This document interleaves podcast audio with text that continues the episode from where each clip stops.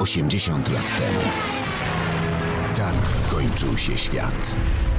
16 września 1939. Tego dnia oddziały rozpoznawcze niemieckiej czwartej Armii nacierającej z Prus Wschodnich i 14 Armii idącej z Małopolski nawiązały styczność w rejonie Włodawy.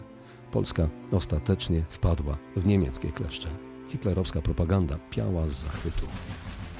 An allen Frontabschnitten setzen die deutschen Truppen die Verfolgung des geschlagenen Feindes in ostwärtiger Richtung fort.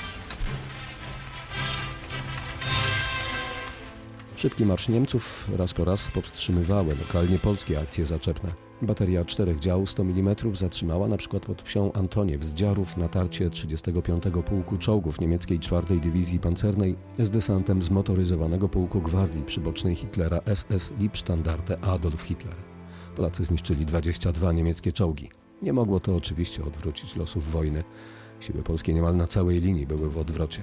16 września z twierdzy w Brześciu na wschód ewakuowała się cała załoga. W bitwie pod Oleszycami w walce tego dnia zginął dowódca 21 Dywizji Piechoty Górskiej generał Józef Kustronie.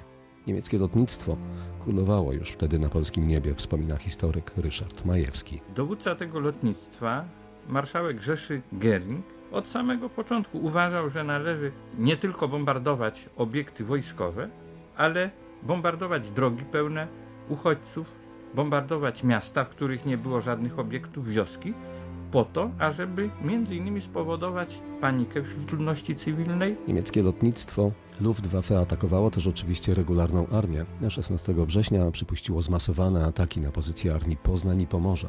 Nad Bzurą sytuacja była bardzo trudna, wspomina wówczas dowodzący jednym z pułków w Armii Kraków, podpułkownik Jan Maliszewski. Kiedy to około 200 żołnierzy docierało do Bzury, decyduje się na to, ażeby poderwać do szturmu.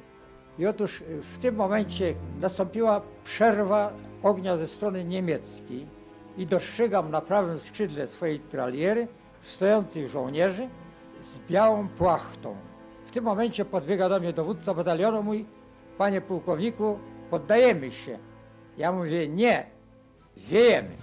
Podpułkownik Maliszewski uniknął w ten sposób niemieckiej niewoli. Nie na długo jednak, dwa tygodnie później wpadł w ręce hitlerowców i trafił do obozu jenieckiego.